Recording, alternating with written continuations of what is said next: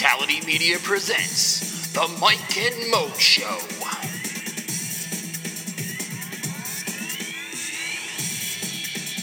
Now, here are your hosts, Mike Calandrillo and Maurice Moten. Here we are, back again, the Mike and Mo Show. I'm Mike Calandrillo, he's Maurice Moten, and this is episode 17. We are uh, locked and loaded, ready to hit you with everything that's going on in the world of sports. But before we do, we want to take a moment just to uh, to acknowledge the passing of the great Muhammad Ali. Um, he did pass away at the age of 74 this past week. Uh, not only was he a amazing heavyweight fighter, heavyweight champion of the world, he was a humanitarian. He was a man who changed the way that this country will forever respond and and look at race relations. He did so much for so many people that you can't really be measured. And uh, he was so sick for so long that unfortunately he was out of of our, our thoughts and, and and you know on a daily basis. But his passing is and will be felt for a very very long time in in everyone's eyes and uh, I know personally that you know we didn't get to watch him growing up because you know we're we're much younger but uh, you know just watching those fantastic fights of way back when and then watching the documentaries and, and everything and hearing stories from your relatives about what this man meant to you know boxing let alone you know people of the 1960s 70s 80s everything that he did was just was enormous and and he will be he will be greatly missed Yes, absolutely. We'll actually go back into Muhammad Ali's life and career at the end of the show because it just doesn't do it justice for us to just mention him at the beginning for a couple of minutes. We'll talk more about him and also a Ultimate Fighting legend, Kimbo Slice, and we'll talk about the relationship between boxing and now UFC fighting and one-on-one competition in sports. But we're going to start off today with the NBA Finals. We'll dig into the New York Knicks situation. A lot was said. Phil Jackson had a lot to say this week and last week. Uh, obviously, Hornacek was introduced officially as the head coach. We'll talk about the Sixers, and we'll talk a lot of MLB on the negative side as far as brawls and injuries. And we'll touch on a little bit of NFL from the logistics standpoint. But we're going to go back into the NBA Finals. Game three is tonight.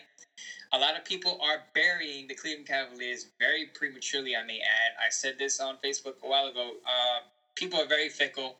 Yes, Golden State blew out Cleveland in the first two games, but it was on their own home floor. They basically defended their court, which is what they should do. Cleveland is undefeated at home.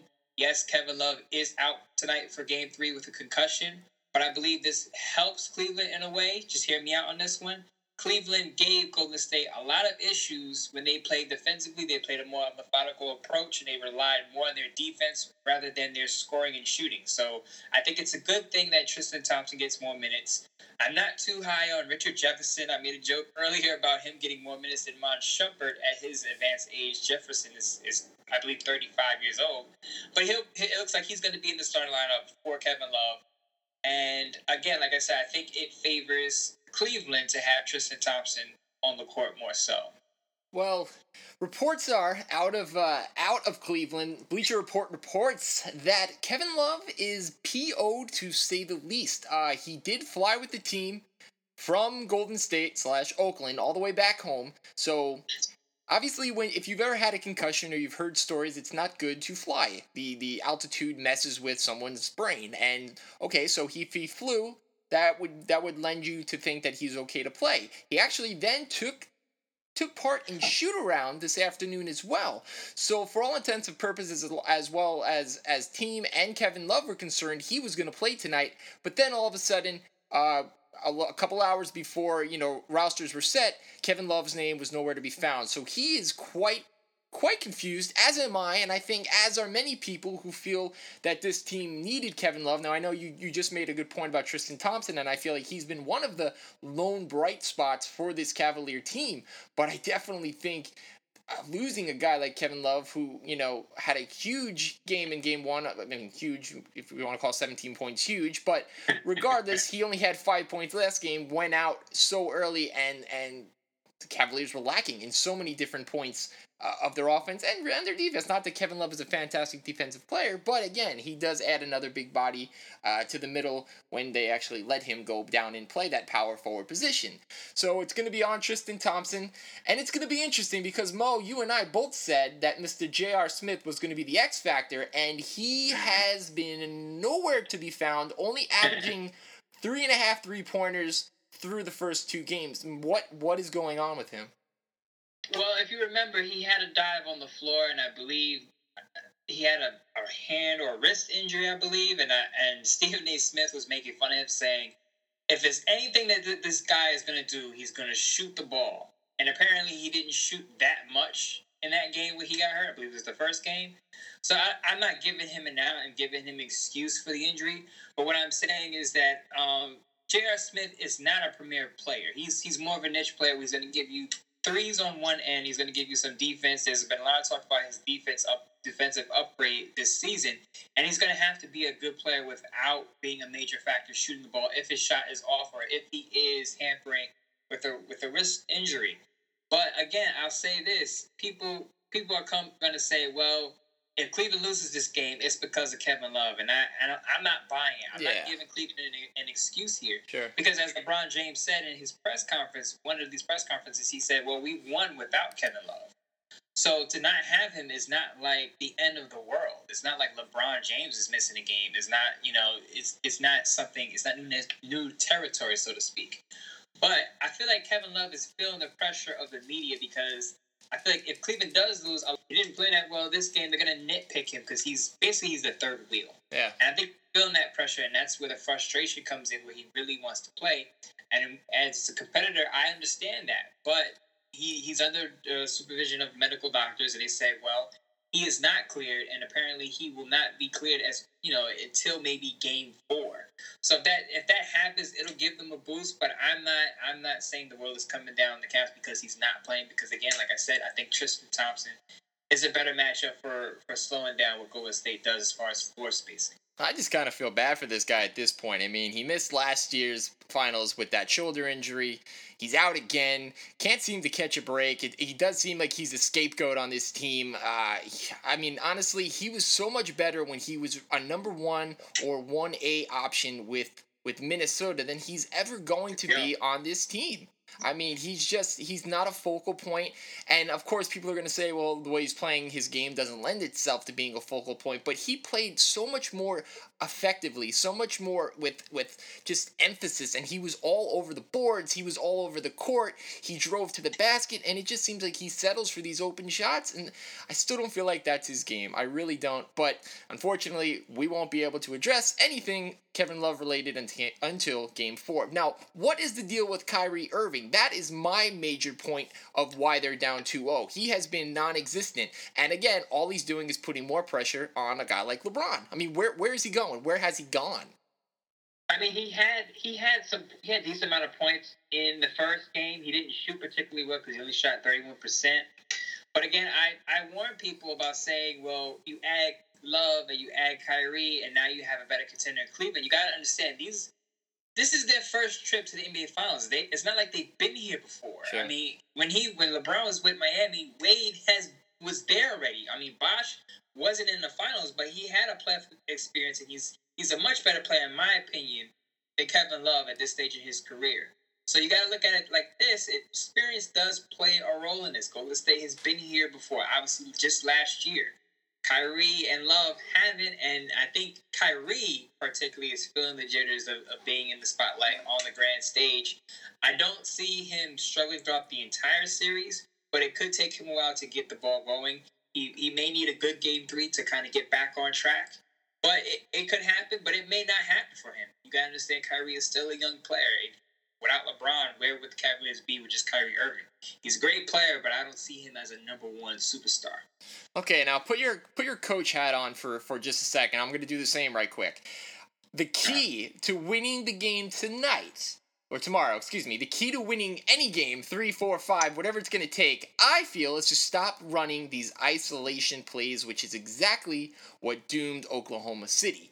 they're they're attacking Iguodala, they're attacking Klay Thompson one on one, and these guys are are elite defenders. You know, if not if not really really good, Iguodala has been an elite defender for a very long time. I mean, why not mm-hmm. spread the ball around, drive to the hoop, let Kyrie do his thing, and attack a guy like Harrison Barnes or the humble superstar and and show their weaknesses instead of taking LeBron on Iguodala one on one or Dellavedova, who seems to find his himself on the court in, in very important minutes during the NBA Finals. Why would you attack the best of the best when there are weak options on the floor?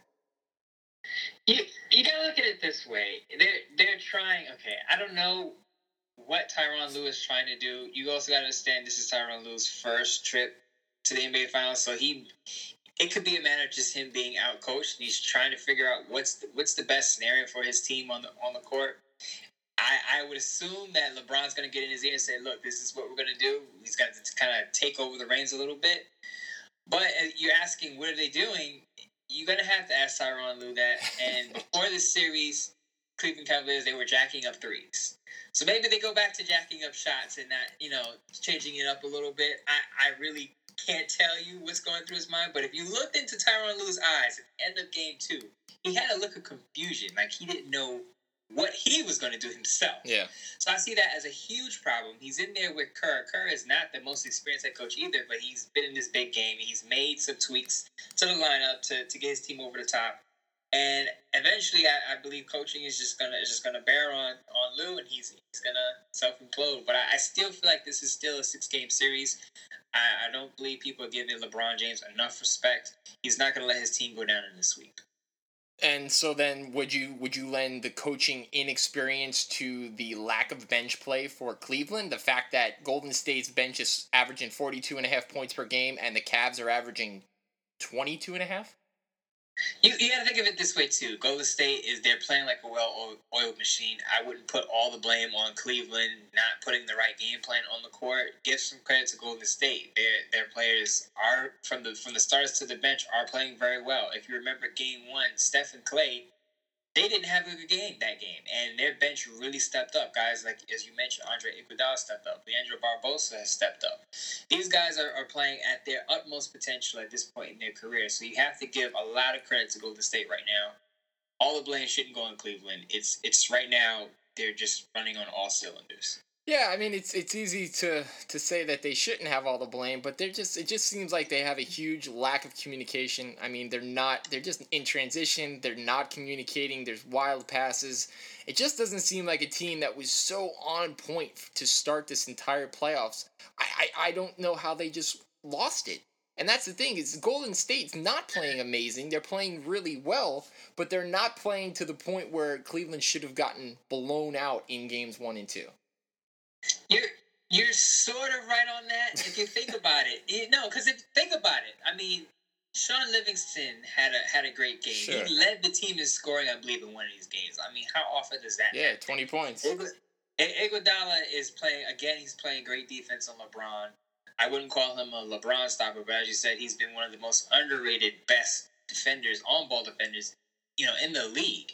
And then Harrison Barnes, we talked about Harrison Barnes last series about how he's disappeared. He needs to play up to get that max deal that he's gonna want. He's gonna want to get, and he played well to begin that first that first game. So if you if you think about it, Golden State they are playing pretty damn good right now, and you gotta get you gotta give them some credit.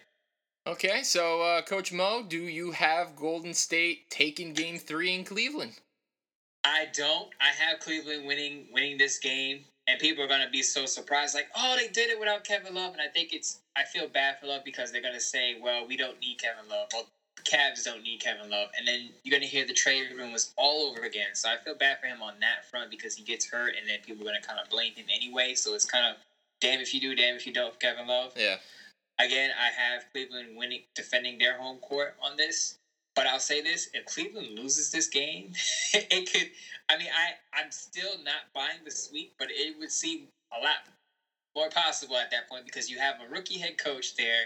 You got two guys with LeBron who's supposed to be his wingmen, have never been in this situation, have never dealt with adversity in this postseason because Cleveland has been in control in the driver's seat throughout all the all their series in the previous rounds, and now they're gonna go down 3-0 to the best regular season team in history. There's no coming back from that. People are already saying they're done, but I have Cleveland getting it together. Tyronn Lue and LeBron will sit down, draw up some plays, and, and make some tweaks.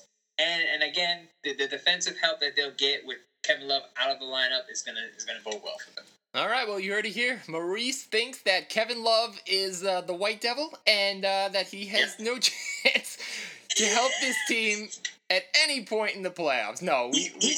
he's not going to win either way because if if the Cavs win this game, they'll say, "Oh, they don't need Kevin Love." If the Cavs lose this game, they're going to say, "Oh, if Kevin Love is a little is a little less soft and he he can." You know, make his way through these injuries and stop getting hurt all the time. Cleveland will have a chance. So no matter what happens tonight, Kevin Love loses. Yeah, it's it's a shame because like like he meant to get destroyed in the head by Harrison Barnes, and like like I said earlier, he wanted to play for all intents and purposes. He thought he was playing, and who knows? Maybe this is a stall tactic by Cleveland to to see if it works without him on the court. I don't know. Regardless, I feel bad for little Kev. I feel like he should be dropping dimes somewhere. I, I mean, I feel bad. I feel bad for him simply because when he did get hit, when Harrison Barnes did deliver that elbow, it was inadvertent. People go, "Oh, Kevin Love, get up! You're so soft." It was just a little elbow to the head.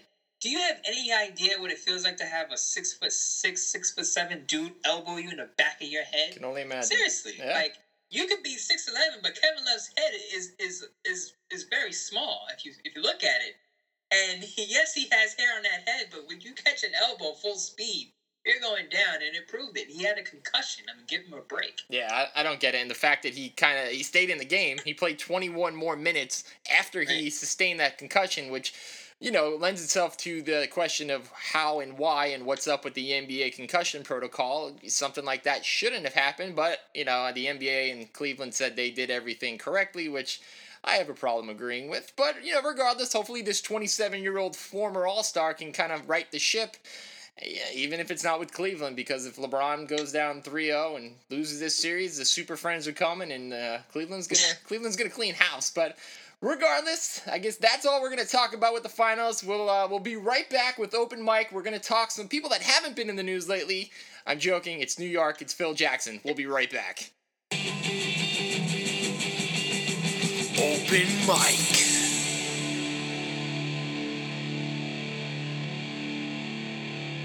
So Big Phil is back in the news, and most recently he was talking uh, in regards to LeBron James and all the criticism that LeBron seems to be getting right now. Some of it rightfully so, some of it not so much. But Phil's advice to LeBron was exactly to be like Mike. And obviously, he's referring to Michael Jordan. Uh, back in 1993 Eastern Conference Finals, the Bulls were down 0 to 2 against those New York Knicks that we remember fondly from way back when. Uh, and, and a report came out of the New York Times detailing Michael Jordan's off day visit to an Atlantic City casino. And, and it's funny because, you know, this was a big thing back then with Michael Jordan frivolously spending his money, not concentrating on the game. And, you know, Jordan heard this. And, well, what did he do? Phil says, well, it inspired Mike. It did something to him. He put on the Superman cape and he came back and he led those Chicago Bulls to victory. And that's what Phil says that, that LeBron needs to do. He needs to become a man possessed, he needs to put the team on his shoulders, and he needs to have the team respond. Now, Mo, I feel Phil is talking obviously from experience and seems like a wise move, but I feel for some reason you don't agree with what Phil has to say. Phil Jackson, just please shut up. Oh, just. No, seriously, because I'm sick and tired of these comparisons to LeBron James and Michael Jordan. They are not idealistically the same player. Sure. Michael Jordan, a shooting guard, a guy who looks to score the basketball, very tenacious on the defensive end. LeBron has defense too, but as people said it, and I and I hate to sound like a broken record, but he's more magic than Michael. He's he's a, he is yeah. a facilitator. He looks to distribute the ball, especially when his shots are not falling. If you look at his stats, he's a, he was a forty two percent shooter in game one and a forty one percent shooter in game two. So obviously he was looking to get his teammates involved because his shots weren't falling. As for Phil Jackson and, and the be like Mike type of thing, it's like why be someone that you're not? And LeBron said this, I think, in another press conference. He said, I have to be me. Because if he tries to be Mike, it could get a lot uglier. It can get a lot worse. and and people are trying to figure out what's wrong with LeBron, what's wrong with Cleveland. It's the fact that just their shots are just not falling, and it starts with LeBron James, their best player, as I just said, forty-two percent in game one, forty-one percent in game two. His shots, if his shots fall, maybe you have a closer game, maybe you have a win for Cleveland somewhere in the split. But as far as Phil, he has his own mess to clean up in New York. He needs to stop worrying about what LeBron James need to do. Stop thinking into the past, into your glory days with the Bulls in 1993 against the Knicks, blah, blah, blah. this is not Michael Jordan on the court we're talking about. This is LeBron James. What he needs to do is be himself. What I would say to LeBron, the only advice I would give to him is take it to the lane a little bit more. I think he needs to get to the free throw line a little bit more than he has. I believe he's had four free throw attempts in the first two games. And he needs to take it in. He's a he's a bigger, obviously a bigger body He needs to go in and make Golden State work in the paint, draw some fouls, get to the free throw line, and make his free throws. And then you'll see you'll see a better, you'll see a more competitive Cleveland Cavaliers team. You'll see a better LeBron James. It's not about this putting on the Superman cape and becoming Michael Jordan because it's not going to happen. Look at the rounds that he's played in. He was a 48% shooter in round one, 50% shooter in round two, and a 62% shooter in round three. At that point, LeBron seemed unstoppable. Now his shots aren't falling. Now he needs to become Michael Jordan nah, I'm not buying it. Man, oh man, Mo is hot under the collar, and I love it. Personally, I love it. I'm going to continue making you angry because Phil was uh, in the news some more this week. When asked about the expectations and the realism for the New York Knicks to make the postseason next year, Jackson responded, I think so. I think we're getting experience. Porzingis is still a young player. He may, may need another year of experience, but we have some experienced guys who can play. So there's a lot of experience in that. Uh, he went on to say, that why can't we make the playoffs? I don't know what's so great about what's out here in the East. We can fill that role. Um, okay, he went on to, to say that the three point line has become a bit of our affection because it means more when we hit threes than twos, obviously. So the spacing has changed dramatically. So the triangle can still be part of that, but it has to adapt. Uh, so, according to what Mo just said, if, if I'm inferring correctly, Jackson is still living in the past, wants to include the triangle. Now, we'll get into Jeff Hornacek and how he feels in a moment. I understand that Phil is he's he's a, he's a rah rah cheerleading on this team. He has to say that this team is going to make the playoffs next year. I mean, you can't you can't come out and say you know look at our roster. Are you serious? We have two players. But there's a lot. There's a lot that needs to go on to to change this. Now, Mo, we already know that you're that you're ready to you know hang Phil in effigy. So I am going to give you a couple options here because what Hornacek did, Hornacek said it's his preference to to upgrade the point guard position for the Knicks because as we know that's what he had in Phoenix. He had two, three really good point guards that kind of ran the show, spread the floor. So now I'm going to throw a couple names at you. We have some fun at this and just tell me yay, nay, or if you're indifferent or if I'm out of my mind. Are you ready? I'm ready. Okay, first one is re-signing Jeremy Lin from way back when. I say yay as a rotational player. Rotation. Okay. Uh, signing my favorite, Mike Conley. Uh, I'll say yay, but not super enthusiastic. Why? Why are you not? Why not? Why are you off the Mike Conley train? I know you. You. You. I think you have a Mike Conley poster in your room somewhere. Don't, tell, don't tell anybody. You, you mentioned Mike Conley at least twice in every show. But I'll say this: Mike Conley is a is is a solid distributor. Sure. What I worry about him is he's not really a a scorer. Like it with Jeff Hornacek and with Phil Jackson, the way I see their offense setting up, you need a point guard that's going to be willing to shoot and shoot well. And, and Mike Conley just doesn't have that. He doesn't have that instinct to shoot the ball well. He's more of a, a distributor first than anything, which is good. But he's not. Again, he's not the best distributor either. He he's just kind of to me, he's kind of just a lukewarm one player. He's a floor general that can that can put your guys in the right spot. But when needed, if you need him to hit a hit a three or hit a jumper, he's not the guy you count on. I don't know. I, I, but if we have the same, most of the same roster, I feel that a, a distributor, a point guard, general type does fit well, still with Carmelo and Porzingis. But regardless, we'll keep on. Uh, Brandon Jennings. Uh, nay. Okay, I agree. Um, another guy I'm fond of, Rajon Rondo. Nay. Oh, Big nay. Really? Huge and Carmelo loves yeah. him though. Loves him. I, I don't. You don't need it, and we'll get into this. You don't need another head case in that locker room. You got to understand that the Knicks are a rebuilding team. You want to have continuity there and chemistry, and Rondo is like putting a multi Molotov cocktail into your locker room because he can he no he can himself just combust the whole lineup. And he was in Sacramento. He was he had some knucklehead moments but he was pretty much under control. He had a very experienced head coach there and George Karl there. In New York he's gonna have Jeff Hornacek. Is he gonna really respect Jeff Hornacek even when Rondo was coming up with with the Boston Celtics he had a strong nucleus around him. He had he had Paul Pierce, he had KG, he had Ray Allen, he had a tough guy like Tony Allen, all in the locker room around him with Doc Rivers. Those guys kept him under control. He's going to be in New York, where he's going to be probably the second best player on that team next to Carmelo, with a with a head coach who only has three years of experience. No thanks. Okay, well you could you could have just said no, but okay. Uh, moving moving on, uh, former uh, former net Deron Williams. Nay, huge nay. Okay. Um, journeyman Randy Foye. Huge nay, unless you get him as a getting him as a, like a seventh man off the bench. Seventh man off the bench. Fellow journeyman DJ Augustine. Uh, nay. I mean, okay, I'll say yay. Really? A huge yay. He played. He played pretty well for Chicago this past year. That's why I say. I say I changed it to yay. I thought about it. I thought about his play in OKC. I thought about his play in Denver. I thought about his play in Chicago. He's he's a yay. Okay, now here are two two names that might be a bit of a stretch, but you might be able to get them for uh, cheaper. Uh, Dellavedova.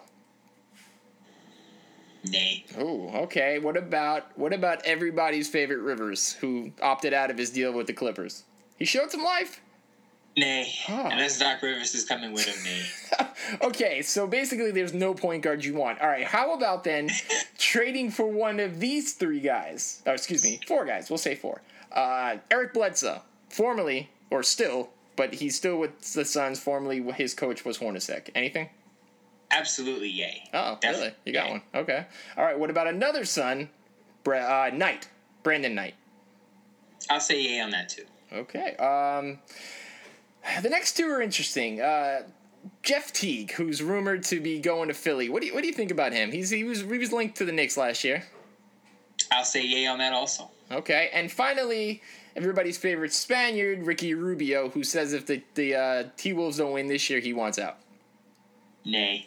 Yeah, he can go somewhere else. Not, not, not, All right. So just to recap, it's it's we would have to trade. It's either uh, Bledsoe, Teague, or Knight. Am I correct?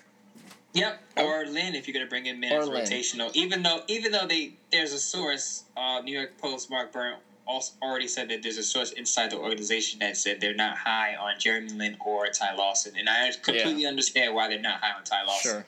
But I would bring back Jeremy Lin only because he can give you buckets off the bench. Okay, now obviously you have to trade for one of these guys. We don't have very much to trade. Would you prefer to go out and spend some of the money that's available on a guy like Evan Fournier, formerly of the Magic, or maybe an Eric Gordon type? I, know I, I wouldn't mind Eric Fournier only because he gives you um, he gives you a shooter, which is what Phil Jackson and Jeff Hornacek, what I would assume would want a guy who can shoot the ball pretty well. He can be streaky at times, but I like his shooting.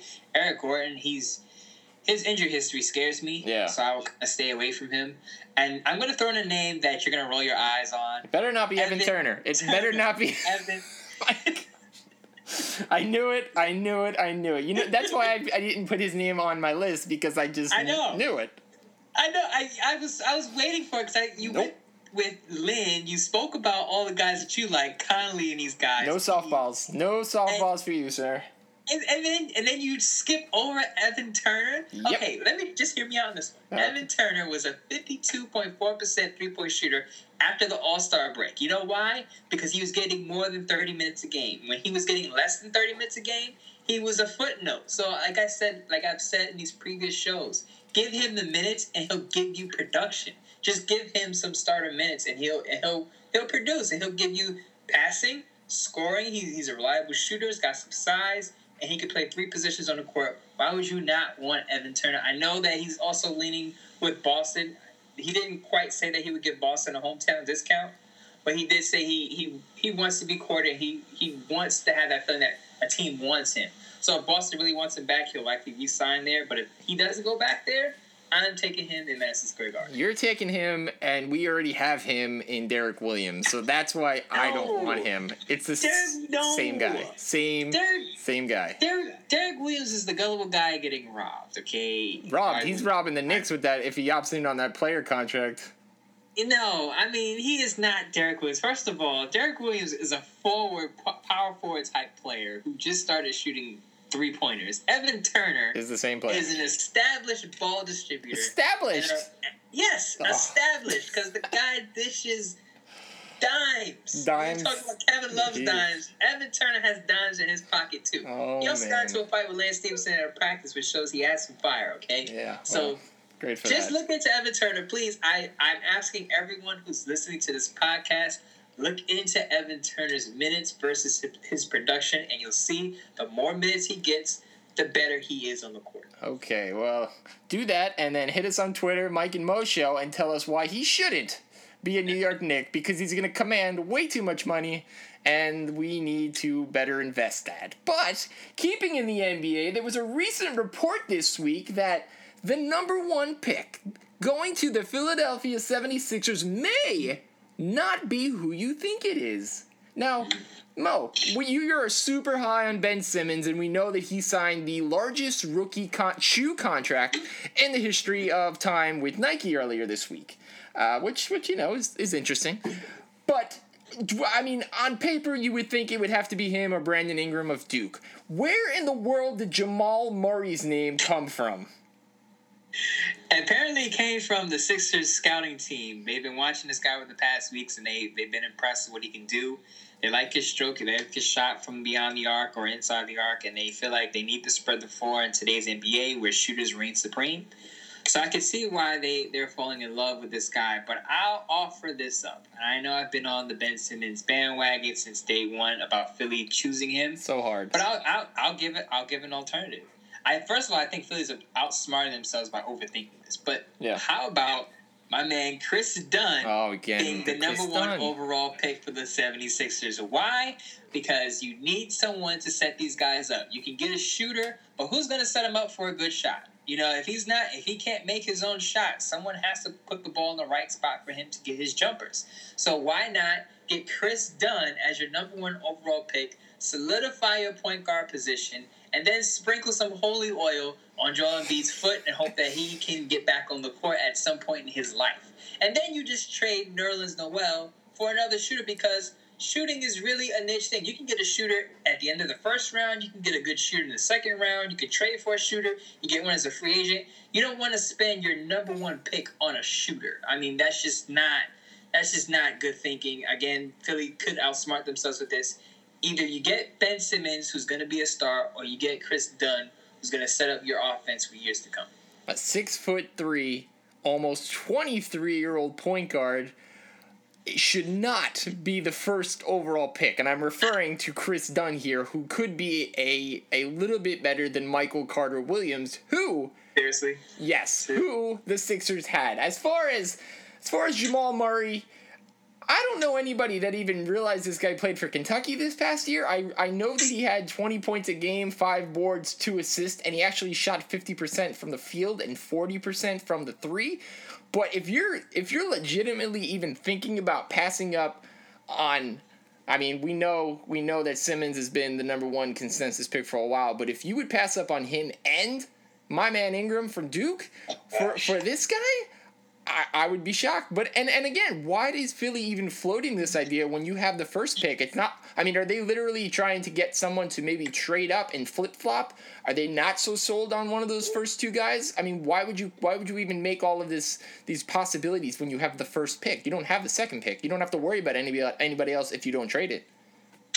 I think they. I think you bring up a good point. Maybe they could try to bait a team up to say if a team really likes Ben Simmons, they could say, well, the Sixers are leaning on on someone else, then we can trade up and possibly position ourselves to get Ben Simmons, which I think is a smart move considering if you can get some good offers for it. But if not, then you people basically people called your bluff, and then you go with Ben Simmons, and you go, well, I knew that was going to happen. But if they are legitimately thinking about an alternative player to Ben Simmons again, I look at Kris Dunn. I'm sorry, this is a this is a league where point guards reign supreme and shooters. So if you have a shooter and a point guard, and you make fun of a guy saying, who's going to pick a six foot three, two hundred pound point guard at the top of the draft? Well, he's if 23. Stephen Curry, I'm not saying he's Stephen Curry, but if Stephen Curry is in the, is re, being redrafted in his year, 2007, whatever it was.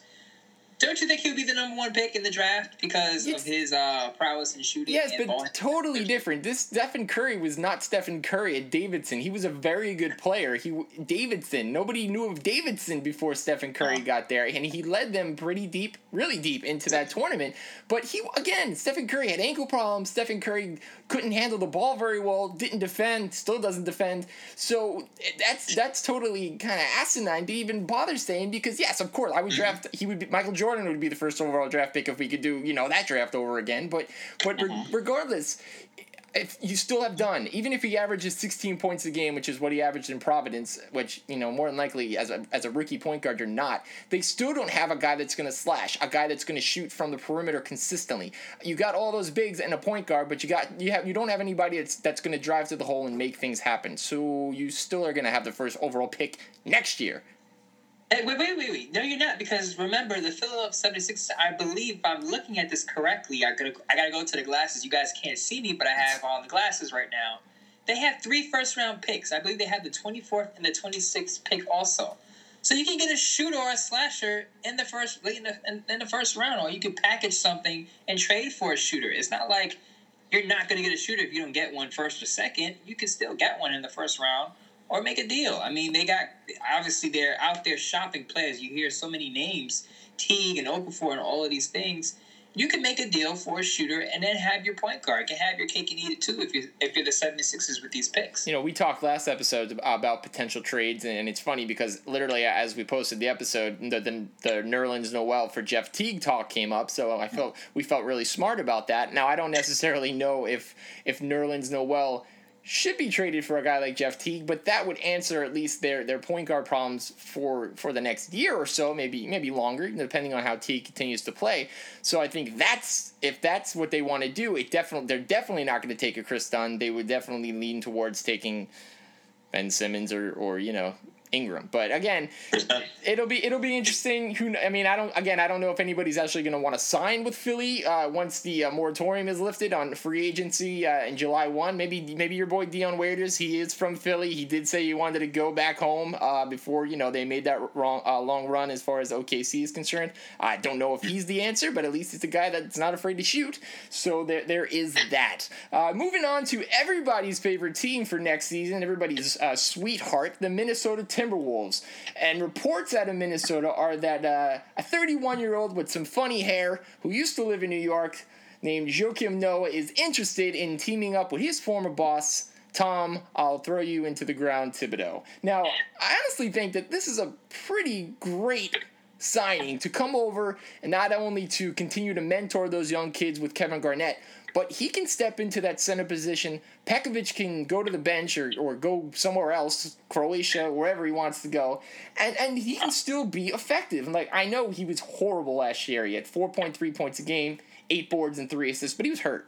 So I, I do feel like this guy can. I feel like he can get something better out of himself being on a team that has some momentum with a coach that knows how to use him. But again, it's a, it is a little bit of a, of an injury concern because he hasn't been the same in about three years. Yeah, I mean, you you you if we putting out a hit campaign on Tom Thibodeau ever since ever since you signed on with Minnesota, you just been throwing this guy Yep. under the bus Shoveling every it chance you get all the time. I don't get the hate. There's no no no the hate no hate. He just destroys young promising teams. That's it. oh yeah, that's it. That's it. No, no big deal. Derrick- Not like Minnesota's a young, promising team Poor that you can't destroy. Derrick right? Rose, Derrick Rose, his knees will never forgive Tom Thibodeau. Oh my gosh! But if you're thinking about it, then if you if you think about conventional wisdom here, why would then Joakim Noah go to Minnesota, the same guy who ran him into the ground, and play for him again there? I mean, I think just for the opportunity to make the playoffs and it's a system he knows. I think honestly, maybe Joakim knows personally he doesn't have much left in the tank, so he's just gonna go there and do what he can. yeah, I, and I agree. And I, like I said, I like. Well, I didn't say this already, but I like Joakim Noah Yeah. in Minnesota because he, as you said, Pekovic is not a starter anyway. Gorgui Dieng, uh, he could probably play backup. He's not a scorer. He's a, he's a rim protector basically, and you have you'll have that in, in Joakim Noah for at least twenty five, maybe 26, 27 minutes a game.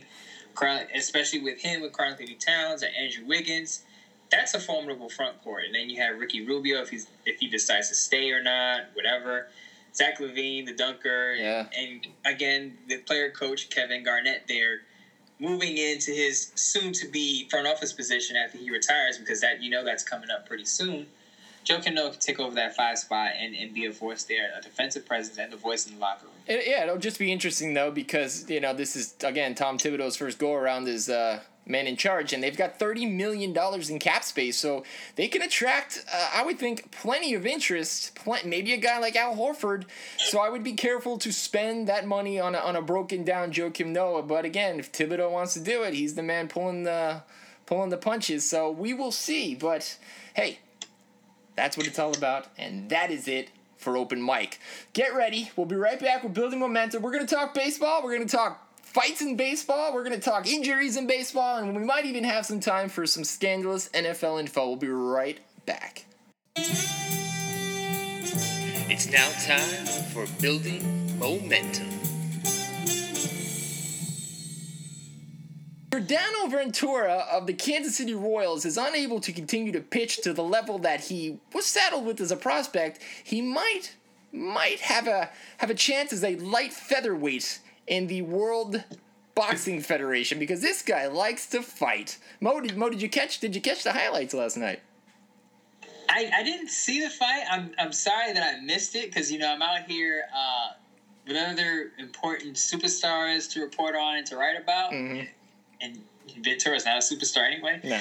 But I'm, I'm reading about this, and from what I'm reading, this guy Ventura is a piece of work. And apparently, the Royals have been trying to get rid of this piece of work for about a month. There have been conflicting reports. Uh, Jeffrey Flanagan, a source told him that you know it's nonsense that about these reports that Jeff Passan of Yahoo Sports has been saying that the Royals have been trying to get rid of him. And apparently, Ventura talked about hitting Joey Bats next time he faced him on the mound. And that encouraged basically the trade talks and people saying, well, this guy is just too immature to have around. We're done with him. Every time we give him a chance to kind of uplift himself, he takes a step back. And then this fight happens and this brawl happens, and it's just another point to him being immature on the field. And I, am not surprised about these trade reports. Obviously, management is trying to talk down on these because you don't want the media to get a hold of these stories because they turn into something huge. I think eventually he gets moved because he's, as many people would say, he's just not living up to his potential. And he seems to be a hothead out there on the mound. Yeah, I mean, the second inning, uh, he came in twice, high and hard against Manny Machado, one of the best young players in the entire game. And, and after Machado flied out to left, the two exchanged words, and it, it, it just looked like something was going to go down. So, uh, you know, the next time he comes out to bat, he gets hit Machado square in the back with a 99 mile an hour fastball. And that was it. I mean, you could tell Salvador Perez, the catcher for KC, didn't know this was happening because he didn't he didn't even get up in time to to stop Machado. So obviously it wasn't called for. This was this was the hot-headed Ventura doing his own thing. And this guy's had a lot of talent, but he loves just loves to rub teams the wrong way. I mean, last year he had a brawl with the White Sox. Him and he hit Brett Lawrie. They went at it. I mean, this is just this is a thing. This is what people seem to know about him, and and I just hope that uh, this club, this Kansas City team, can get a guy like this under control because you get hit in it with a 99 mile an hour fastball anywhere, it's gonna hurt. But God forbid it's it's near the head. It's, it's in a place that can do some permanent damage, and it's just it's it's really it's it's scary and it's not worth it. And you know you got guys like like perennial All Star Adam Jones Jones, who who was there at the fight, he he saw what went down, and, and it was great what he said. You know, after the game, he says, "I knew it was going to happen." You know, he says the guys are electric stuff, and his talent is all there, but between the ears, there's a circuit board off balance. He said, which is pretty true. And then he came out, and it's funny because the comparisons are pretty close to. He said he wants to be Pedro Martinez. He said, "Cool, be Pedro Martinez. Get out there and have a damn sub 2.00 ERA like Pedro did. Don't go out there to hurt somebody." And that's really really true. You know, Pedro was a little wild in his beginning, and Pedro was was the same. You remember the fight with Boston when he threw, you know, he threw the poor old man down to the floor, and and you know, that was again that was something that Pedro says to this day he regretted doing. Uh, But again, Pedro learned how to control himself, and he's one of the probably the top 25 pitchers in baseball history. So if Ventura ever wants to get his career on track, he really needs to get his head right because again, you're messing around with a 99 mile an hour fastball. These are major league baseball players. I'm, I'm going to be not surprised one day when somebody doesn't drop the bat and they come out with the bat to the mound, and we've got a whole another set of issues on our hand. I may be cheating looking at the cheat sheet here, but but um, you may know that isn't this Machado's fourth career ejection and Ventura's third? So Machado isn't exactly what you would call a mild mannered person. Yeah, either. no, he's Wrong very very hot headed, absolutely. And and Machado, you know, has has a history of injuries, and and it was expressed after the game that he said, you know, again, if what happens if that ball hit him in his knee, which his knee had, you know, complete reconstruction in the past couple of years, that it could be the end of his career. So it is. It's one of those things that you're, play, you're playing with fire. And again, Machado's high headed, Ventura's high headed. You, you have the recipe for disaster, and you know it came to blows. There will be there will be major suspensions. You know, I don't know if we're going to get suspensions that we saw with Texas and Baltimore. Uh, excuse me, Texas and the Blue Jays as far as uh, Rougned Odor. striking Jose Bautista in the face, but yeah, you're going to be looking at seven games for uh, for the pitcher, and I would think five to six games for Machado because again, it just it's not a good look for Major League Baseball. And, but you know, for one thing, I guess certain people will think it's making baseball fun again, in the words of Bryce Harper. And uh, you know, it's like I went to a baseball game and a hockey fight broke out, so it's it's interesting. It really is. But again. Um, not a good look. It's uh, you know, it's it's an uncomfortable situation for everyone, and you gotta you go you have to be a little bit smarter when you're getting paid millions and millions of dollars.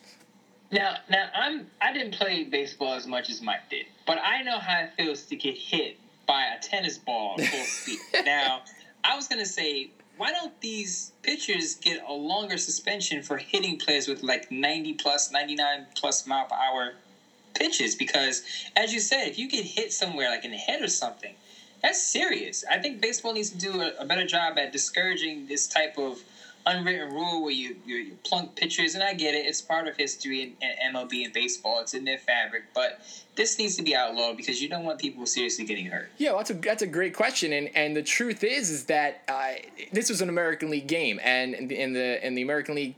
Pitchers don't bat. So if you look to National League where pitchers have to bat, there's a lot less of this that goes on because a pitcher could get hit by another pitcher. Like obviously, if you're a pitcher in the American League, you don't have to worry about that. You can just go up there, fling the ball around, and there's a designated hitter. But in the in the National League, you got to be a little more careful. And, you know, remember Roger Clemens when he pitched all those years with the Yankees and the Blue Jays and the Red Sox, he he threw wildly. When he went to the Astros and pitched the National League when they were in the National League, he, there was none of that. You know, there was no garbage. There was there was none of that, and and it really makes a difference. And to your other point about why don't they get suspended for longer, it's weird because a pitcher pitches every five days. So if you suspend him for seven games, he's only missing one start. What they need to start hmm. doing is saying you're suspended for two starts or 14 Right. days, whatever that whatever that's going to be. It's very true because what is okay one start, big deal. A lot of guys in some rotations, some rotations have a six man rotation, so they skip a start anyway. So yeah, it's not it's not anything huge, and they do need to put more of an emphasis on that.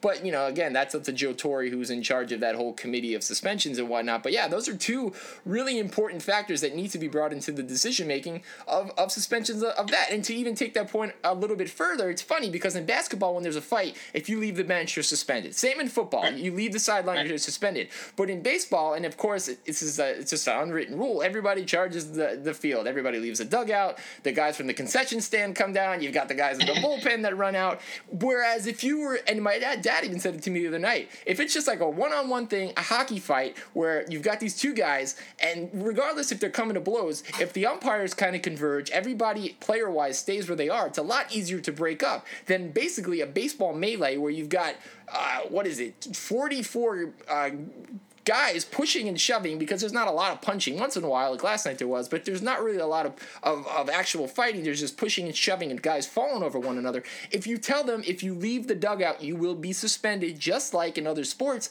this would cut down on it so why are we not doing that Yeah, I don't know. I think again, it's one of those unwritten rules of baseball. Because I heard years ago that if you don't come out there and charge Yeah. the field when your teammates out there, you know, people look down upon Yeah, that. you're Your a punk. Look down upon it. absolutely You're you're, you're basically a lock. You're basically a clubhouse pariah at Yeah. that point. So it's like you have to do it. So in order to discourage this and to turn back time and just kind of redo redo these unwritten rules, MLB needs to step in, Joe Torre needs to step in and say, hey, like as you said, if you if you leave the dugout, you know, you're going to get hit with a suspension or something. Yeah, absolutely. I mean, just write to your commissioner, Rob Manfred, tell him care of the Mike and Mo show. Uh, we've got some ideas to change sports and baseball right now, right here. Let's not wait. Let's put it into action, Mo. Yeah, absolutely. And we, we, we're trying to make baseball fun again, fun again but just less dangerous yeah, as well. That's but, uh, the truth. Speaking of Speaking of getting hurt injuries, I, I know what injury made my eyes bug out of my head. Yeah, you do. Mike, of all these injuries to prominent players, which injury do you think hurts a team in Major League Baseball the most at this point? Again, I, am looking at the Mets, obviously. I know you're probably going to mention David Wright, mm-hmm. but I'll give you the floor and say which injury is, is probably the most significant. That's uh, that's a great question. And looking at who was hurt this year, uh, this week, uh, Yasiel Puig of the Dodgers, Mark Teixeira of the Yankees, your boy David Wright of the Mets. But number one, the one that hurts the most is Hunter Pence with the San Francisco Giants. Their everyday starting right fielder literally tore the hamstring in his right leg clear off the bone. Uh, I can't even imagine how much that hurts. Uh, he's elected for surgery. He's going to be out a minimum of eight weeks, which is going to put him well past the All Star break. And it's a shame because this guy was batting 298, seven homers, and 36 RBIs. Uh, a really good outfielder, but a team leader. I mean, they're cleanup hitter. And if you know anything about that Giants team, without him in that outfield and, and starting every day, it's a little scary. You've still got Posey, Buster Posey, the catcher's not having a, a, typical type of Posey year. Joe Panik his second's doing okay. Crawford at short's not having the type of year had last year. Matt Duffy, the third baseman, is non-existent. Uh, they're really going. Uh, they're going all pitching. Uh, so thank goodness they signed Jeff Samardzija and Johnny Cueto in the offseason. But yeah, to me, Losing Hunter Pence is huge. Uh, Mark Teixeira wasn't doing much of anything anyway, and I love the guy, but he was batting about a buck eighty, so um, that, that that doesn't affect me. Yasiel Puig, another guy batting about two thirty seven. Uh, he was uh, kind of a knucklehead in his own right, and uh, honestly, it's kind of helped him getting uh, Trayce Thompson into the outfield, and we'll talk about that in a little bit. But as far as your Mets are concerned, your New York Metropolitans, it was only a matter of time before David Wright got hurt. And it's funny because last year when I was still in Los Angeles, uh, we all know David Wright was was out and he had that spinal stenosis. And I go to a local Starbucks in Marina Del Rey, and who's standing at line for a mocha latte frappuccino, your boy David Wright. And I go in and I go in and I, I took a double take because and again this is July I think and and I realized he wasn't playing and I'm like what is David Wright doing in, at a Starbucks in California and I realized that there is a uh, there was a Laser Institute uh, spine center across across the way. But if I tell you Mo that he they they have him listed at about 6'1", 225. If I tell you that he's anything more than 5'11", a buck 80, then you can dunk because this guy just he didn't even look like an athlete. I mean, and I know that you can only do so much working out when you're injured, but the Mets traded for Kelly Johnson today. Kelly Johnson, the 34 year old utility player who was a Met last year, who they traded for from the Braves last year, who they traded for from the Braves today for Akeel Morris, a relief pitcher. The Mets are struggling, and and and to get a guy like Kelly Johnson, who you do you really think that he's going to be able to fill in every day? And don't tell me that Wilmer Flores, who's batting 220, can be the everyday third baseman because it's not. And and really, right now, uh, Yoenis Cespedes is feeling the pressure because he even said today, in regards to the Mets struggles, I'm not Superman. I can't do it all. And he's right because last year everybody said, well, we rode the back of Cespedes until David Wright came back and that pitching staff got on track. But Cespedes, you know, a little bit of an attitude said today, if nobody gets on before me and nobody gets on after me, I have to hit home runs. And I can't do that all the time.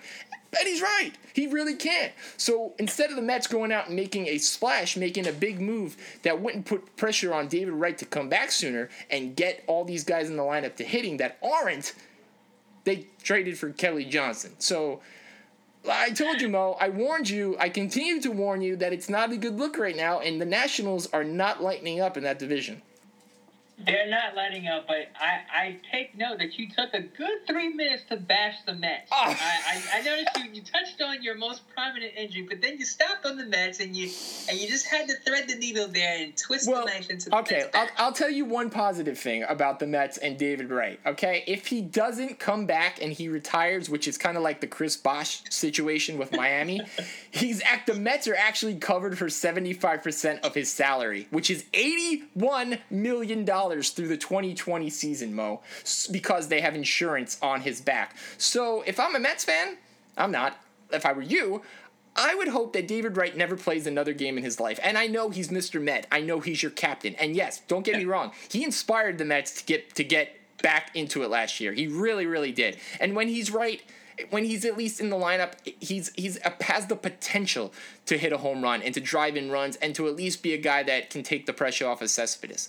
But eighty-one million dollars still owed through twenty twenty. That's crazy. Yeah, but it, it is crazy. But a lot of people look at these baseball contracts like most of them are crazy, and you can thank the MLBPA for that one. But I mean, again, you just had to twist the knife into the Mets. I'm I'm not too worried, but I, I did when I saw that he was going to be out for an extended period of time. Because I know he was battling with an injury. Yeah. And then it's like, okay, it's worse than what it seems. I was like, uh oh. I mean, it's not it's not the worst thing ever because this isn't him at his prime but you, you want you want all hands on deck, and it is a long season, and we are coming up on the All Star break, so Hopefully, better days are up ahead. The Mets are still in second place, by the way, compared to the Yankees, who are struggling around 500. Um, it seems that the Mets are still going to be all right. All right, that's that's fair enough. One bit of fun baseball information that doesn't really have uh, we don't have any dogs in the race is is Madison Bumgarner, who I, I briefly talked about that that really strong San Francisco uh, Giants pitching staff. And if you know this guy or if you've seen this guy, he's a beast, Hulk, giant of a man from North Carolina. Stands about six seven, probably about two hundred and thirty five pounds. And this guy, he's a pitcher, a left handed pitcher. But can he rake? Like I mean, it's insane, and he literally enjoys hitting. He's a right-handed hitter, and and for what we're told, he wants to be the first pitcher to ever take part in the home run derby at the All Star game. Now, I think this is pretty pretty cool, and according to a recent poll that was done on Twitter, 88% of fans said that they would be all for this. 12% of fans are lame, so they don't know what they want to see. But this guy the other day was in Seattle in an interleague game, and he takes batting practice before the game and hit 14 balls into the upper deck. 14 balls. And the grounds crew of Seattle said that the only other guy to ever do that was Nelson Cruz, who is an outfield home run hitter for the Seattle Mariners. Now, that's pretty cool. I, I mean, if you don't agree with me, that's fine. But you do have to wonder uh, would the Giants let him partake in this because he's a pitcher? They're number one, they're ace. And again, when you swing for a home run, you're using a lot more torque, a lot more leverage, and the potential is there to hurt an oblique or a back muscle, uh, which is exactly what Bruce Bochy, the manager of San Francisco, said. Now, but Mo, do you, do you, don't you think it would be cool? I mean, Steven Matz can hit a little bit, Noah Syndergaard can hit a little bit. Heck, even Bartolo Colon hit a home run this year. Yeah. So, do you want to see it? I mean, I wouldn't mind seeing it. It would, it would be a interesting thing to see see a pitcher do it. I mean, if you ever played video games back in the day, you know it's possible, but in real life, not so much. But I, you know, it would be a spectacle to see. It would make the whole event more interesting to watch. But I will say this, just a slight transition, Mike. Yeah. Um, we, we talked about injuries. We talk. We, we're talking about pitchers hitting home runs. We're talking about brawls and fights why isn't the MLB draft a big deal like the NBA draft and the NFL draft? Because as people may not know this, but the MLB draft is, I believe, it starts tomorrow, yeah. and no one's really talking about it. You got a you got an MLB prospect from Puerto Rico, a shortstop, Delvin Perez, Gone. tested positive for an undisclosed performance enhancer, according to John Manuel and JJ Cooper of Baseball America. And it just seems like this stuff just doesn't get picked up, and I believe this is why people feel like baseball lags behind football and basketball because it just doesn't get the the media press that the other two sports get as far as beginning to end, as far as draft season to playoffs. And I'll pose that question to you because you're more of a baseball mind than me. But I'm reading all this, and I'm like, this is huge news because if an NFL top draft prospect tests positive or fails a drug test, we're all over it. If the NFL draft or NBA draft is tomorrow, we're all over it. And it just seems like the baseball draft just falls under the rug. Yeah, and MLB has, in, in their defense, has done a, a better job since Manfred has, has come on as commissioner because years past, uh, you could only find the MLB draft on the radio and who the heck is going to listen to a draft on the radio? So now that it's actually on TV on the MLB channel and they do it live, they actually do it's pretty cool. They do it at Studio 42 in Secaucus, New Jersey, and they have all the teams there represented. Now it's obviously it's not on the grand scale. Uh, the players are there, you know, with their family, kind of like they have like makeshift dugouts and stuff. So it's pretty cool, but there's not the fanfare isn't there. And honestly, it's probably because the draft is 40 rounds long. Uh, that's a that's a long, long. I have a problem with with the NBA draft after like you know three quarters of the way through the first round. So I can only imagine forty rounds. But again, these kids, the the majority of players drafted for the MLB draft come out of high school. So we don't know these schools. We don't know these players. We don't follow them. Uh, right now, for instance, the super regionals are going on in college baseball. No one, no one knows this on on a level that you know they should or they care to. It's not college baseball. It's not college football. It's not college basketball. The TV ratings aren't there.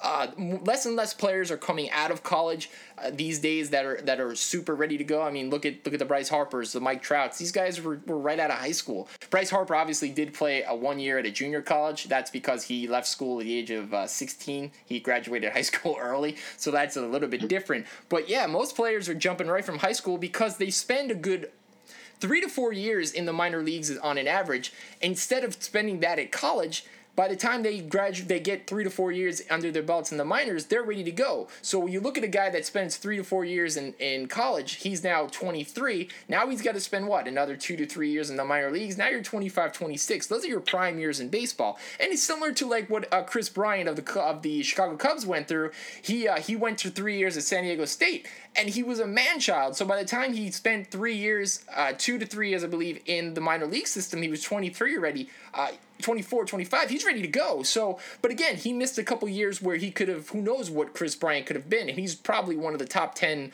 uh, third base slash left fielders, depending on where Joe Maddon puts him. Uh, he's one of the best in the game right now. But imagine where he could have been had he not gone to college and, and spent that time in a minor league system. So there's a lot of variables on why it's not as popular. Uh, I'll tune in for a little bit. I, I really want to see, obviously, as a Yankee fan, I want to see who the Yankees draft. Last year, they got they did take a college pitcher, James Kaprielian from UCLA. Uh, they had took him in the in the 20s. Now pitching's a little bit different because pitchers obviously mature at a different rate. Uh, you look at the Yankees this year, for instance, Luis Severino, who came up last year at, at, at 19, was fantastic. This year came back up at 20, not so good, 0 6 with almost a 7 ERA. Whereas Kaprielian, who spent three years at UCLA, uh, he's 21 years old now he's almost ready to go. I mean, he's striking out people at a clip of uh, eight per inning, eight per game. Uh, his ERA is a little bit over one. So if he stays healthy, and he did have a little bit of an arm impingement early in this year, he could be up with the big club uh, by late July, especially if the Yankees don't do uh, do very well. So again, a lot of variables, but you know what, Mo? I'm sure I'm sure that you being the Mets fan you are will tune in or at least know the recap of who the New York Mets drafted. Am I not correct? Yeah, yeah. So for, of course, and I'll okay. give you guys a, a pure update on what the Mets have in their new prospects and what they have. I'll pay attention to I, all forty rounds. And I love it. Guys, the nitty gritty of it all. Whew, love it, Mo. Thank you for that. Well, enough baseball for right now. We're going to talk about Mo's forte, and we're going to talk about the Oakland Raiders. So a, a, a report came out recently from Las Vegas, the city that wants wants the Raiders um, that there were some interesting tidbits of, of, of female workers of um, gentlemen's clubs, I guess is what the best way to say them, that they were offering players lap dances for free for life. And I feel that this is one of the issues that may stop the NFL from eventually going to Vegas. And if you've been following the news, there's a uh, there's a contingent of ex players led by Ronnie Lott who is doing everything in his power to keep the Raiders in Oakland because I guess that's where he feels they should stay. Now, Mo, do you think that this Raiders strip club situation could get out of hand, or is it something that's just Las Vegas being Las Vegas? Seriously, Mike, think about it. These players, whether they're in Las Vegas or not, you don't think they get free meals and free lap dances wherever they go in any other big city? Sure. Well, I mean, look it's at not that. just going to be Vegas. Look at your boy uh, Aqib Talib. Yeah, he's out here going to clubs and shooting himself yeah. or getting shot, and and people have a big stink about that. It can happen anywhere, and I'm sure these players get preferential treatment wherever they go. Vegas is just putting it on Front Street, saying this is what we're gonna do to get these Raider players in here. But again, it happens everywhere. Sure. NFL don't don't try to act like it doesn't happen in other cities because it does. Now, I, I had a chuckle out of the TMZ report, and it was it was uh, ended with the hashtag commitment to excellence. Just hit baby black hole. I, I had to chuckle at that. Oh, that's great. Off, off, off color remarks, but it was pretty funny.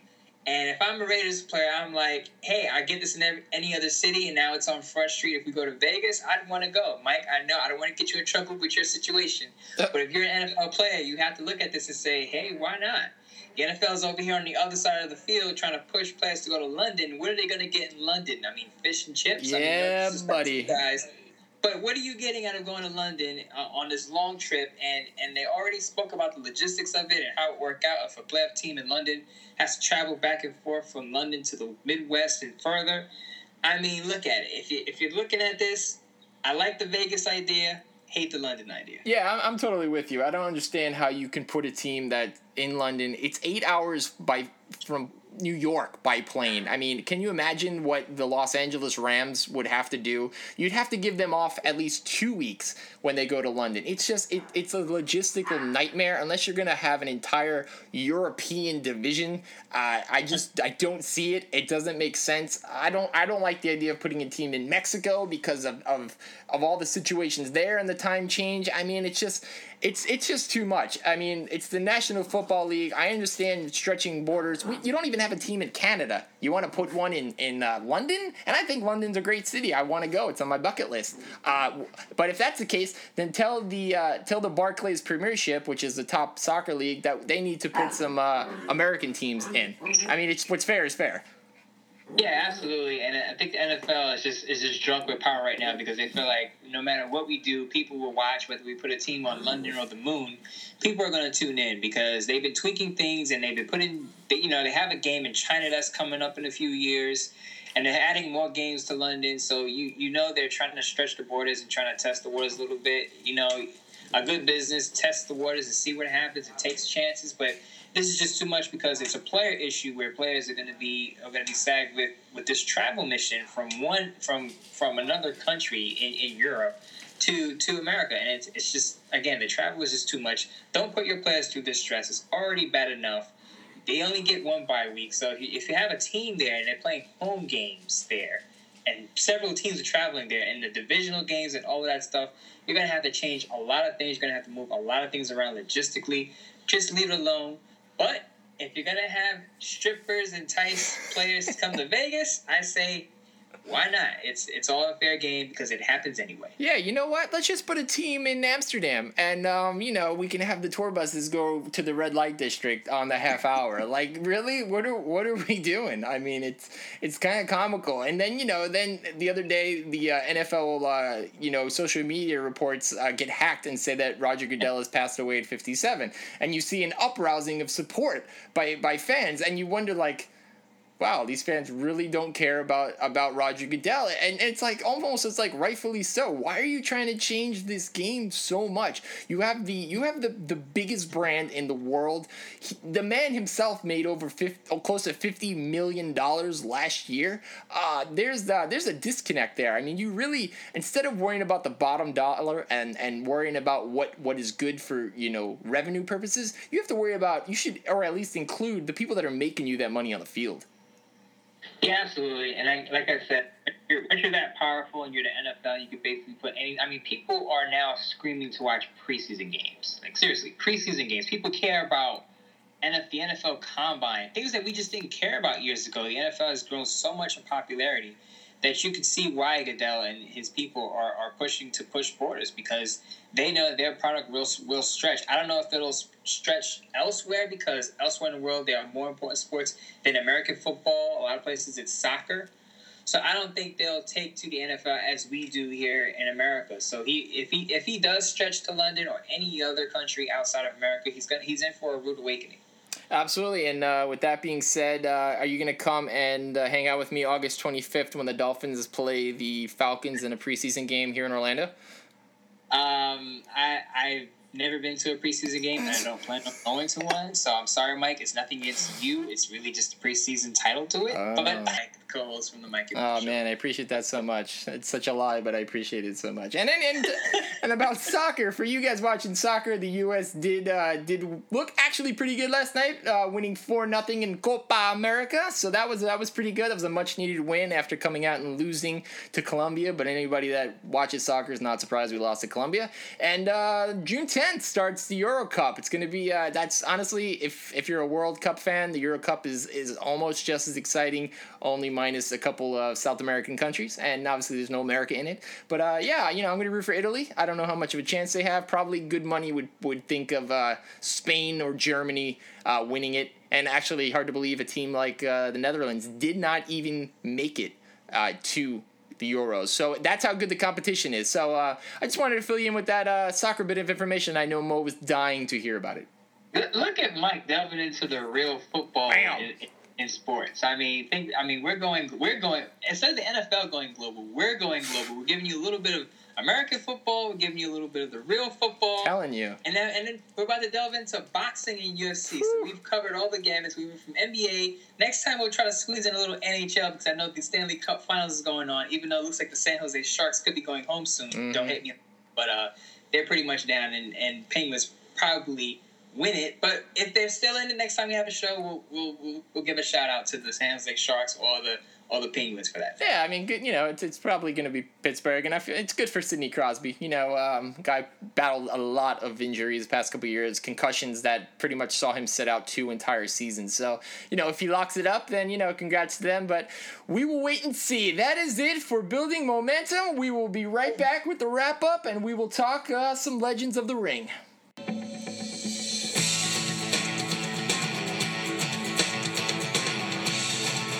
The wrap up. Well, most people were aware of Muhammad Ali's passing, and rightfully so. He was a legend. He was an icon in our business. I saw a very cool photo with Muhammad Ali and uh, Jim Brown. Picture basically them shaking hands and exchanging pleasantries, and two that's those are two icons in the African American community because they they span beyond sports. It's more than than just sports with them. They're yes, they were great at in their sport, but outside of the ring, outside, outside off the field, they're also great icons. A lot of people want to see LeBron James take that step, but maybe that's just not him. Albeit so, uh, Kimbo Slice also passed away, and he was huge in the Ultimate Fighting MMA type of realm. I remember watching Kimbo Slice. A friend actually called me over one day, and he said, "Look at this guy fighting without any pads, no no you know uh, sanctions or anything. He's just out there beating people up in the yard on YouTube. And I had to look at this guy. I I don't usually watch these things because I don't like to see two people beat each other to a bloody pulp. But this guy had something special, Kimbo Slice. And when I saw him on the YouTube videos, I was like, this guy could be big. And at the time, UFC MMA Ultimate Fighting was actually just coming up the ranks as boxing started to die and Floyd Mayweather's career started to come to its tail end. UFC sprouted, and you start seeing Kimbo, Kimbo Slice. And he said he would take his talents to MMA, UFC. He did, took it into boxing. He won a couple of fights. Yes, he did have a, a steroid stint where he tested positive for a drug before his one of his last fights against Dada five five hundred or five thousand, I believe. And that happened, and people spoke about it and say, "How can a guy like this struggle with with heart issues at the age of forty two? I won't speculate into his use on steroids because that wouldn't be right at this point in time. But it's it's worth noting what he did and how he transformed his life from being basically a bodyguard at a club and then going in and fighting people on, on YouTube to actually being on our TVs and headlining events, huge events in a sport that people are drawing to right now. Again, boxing falling down the ranks you got to give credit to Kimbo Slice. Pablo Torre of ESPN compared Kimbo Slice to Muhammad Ali in the sense that they were both transcendent icons in what they did. And Kimbo Slice, people have their differing opinions on his fighting style and his record. But what he did was extraordinary, especially at his age, because he didn't start this from a young age. He didn't he didn't grow up saying, you know, I want to be a UFC fighter or an MMA fighter, because it didn't exist. And he basically created his own lane which if you if you transcend that to other things, people try to try to create their own opportunities, and that's exactly what he did. So in his own right, he deserves to be remembered. As as we begun the show, began the show, Muhammad Ali again transcendent figure. I like to touch on the person versus more of the athlete. Muhammad Ali did, did, a lot of things. I advise a lot of you to look at his interview with Barbara Walters when he spoke about basically just life. It was just beyond boxing and she spoke about him. Um, she spoke to him and posed questions to him about death. And basically, he said, "If I knew I was going to die, basically I would just do everything to serve the higher power to make sure I can go to heaven. And he also spoke about him. Um, he also spoke about himself just being a protector and not an, an antagonizer outside of the ring.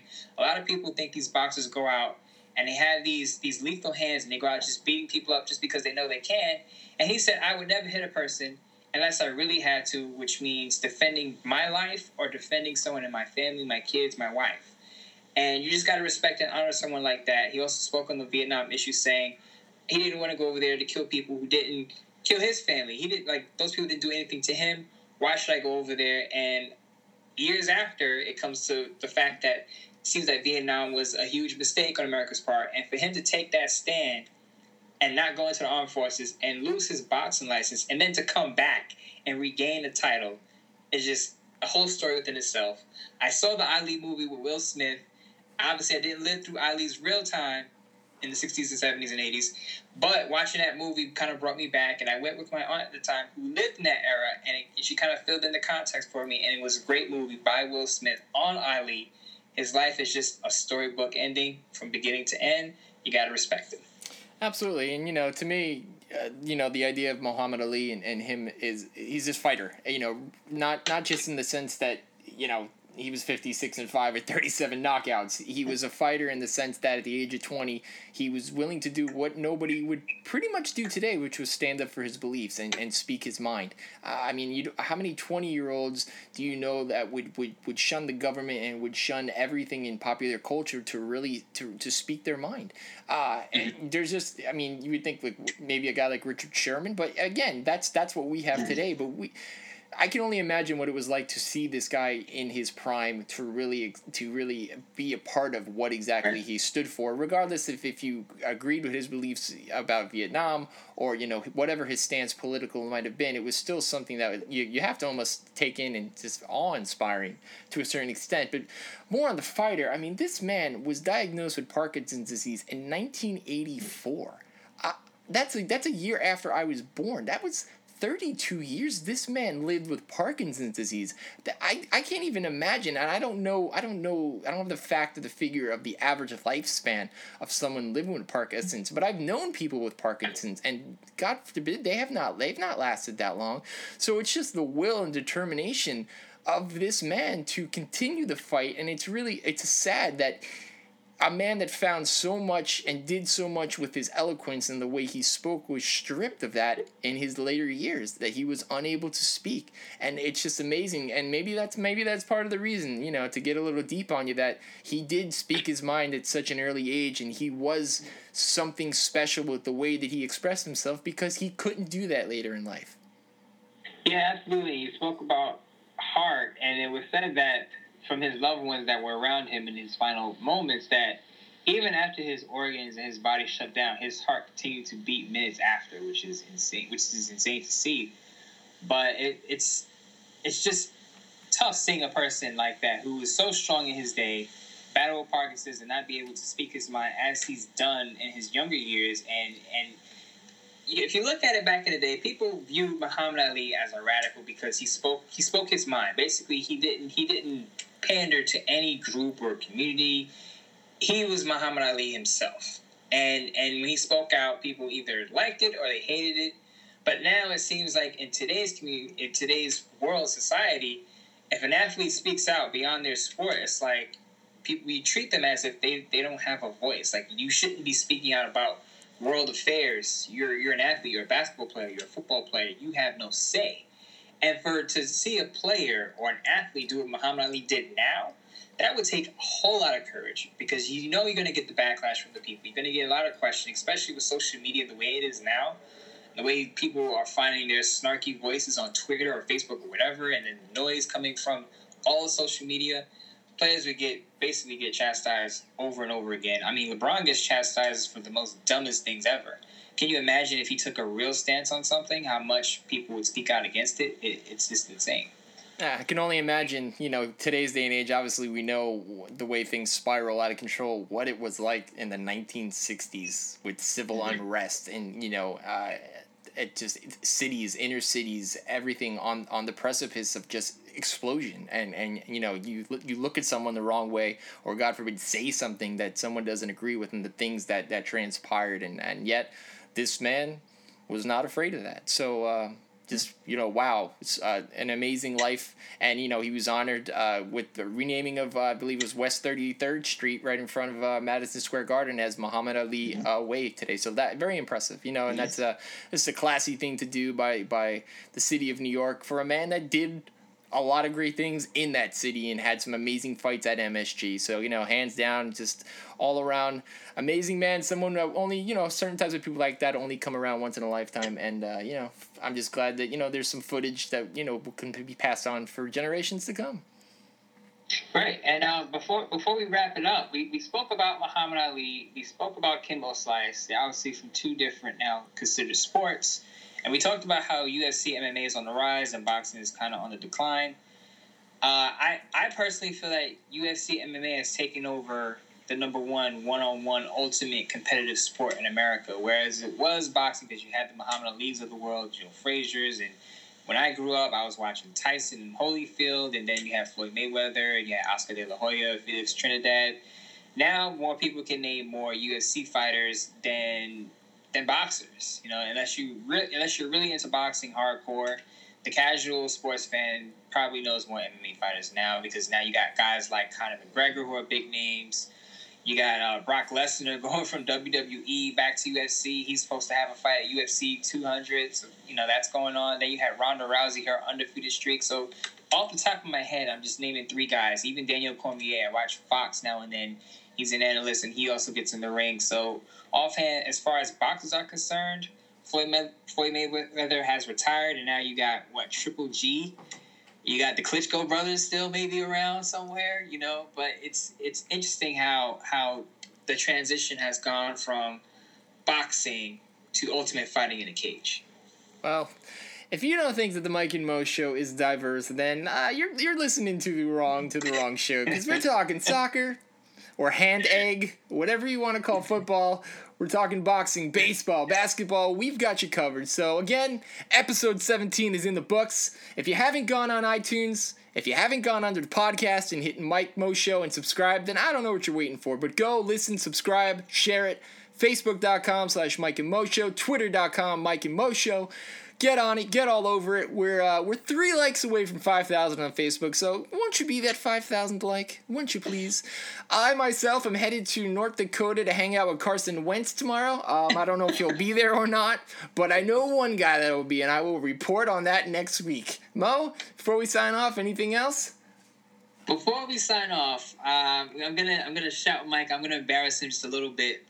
Mike is if you don't, if you guys aren't aware, don't know us very well, we're not just speakers. We're also writers. And and Mike put out a very good piece on on Mike Trout on what a trade to the Yankees would look like. Of course, he's in his fantasy land, hoping that Mike Trout can actually come there. Uh-huh. But his his piece is is getting worldwide attention. It's out there. It's on Bleacher Report. It's being featured on there, and and he's he's a he's a great writer. If you want to know anything about Yankees, MLB Mike's your guy as far as writing. Uh, that's too kind, Mo. I do appreciate the shout out, and you know, big shout out to you for uh, taking a young writer under a wing and uh, you know exposing my uh, my gift to everybody else. Because as we know, Mo does fantastic things for not only Empire Writes Back and, and many other fan sided sites, but he's he's the Raiders guy. He's Mr. Vegas, as I hope to be calling him uh, sometime next season. But I, I, uh, don't want any part of the Vegas strip club. I just want to make that clear because I'm in a situation that I don't need to get myself in trouble. So he says no that now. for me, mm. no free lap dances. I'll take the limo rides though, but please no strippers. yeah, yeah, he says that now. Once he goes to Vegas, it's a different story. But until then, I'm Mike Calandrillo. He's Maurice Moten. That's episode 17. We'll be back next week, episode 18. Looking forward to it. And uh, you know, I'm sure by then this whole LeBron James not winning a title in Cleveland thing will be sewn up, right? Yeah, absolutely. We'll be banging on Kevin Love once again. poor, poor little Kev. Regardless, we'll talk to you next week. Have a have a safe week, and of course, thanks for tuning in.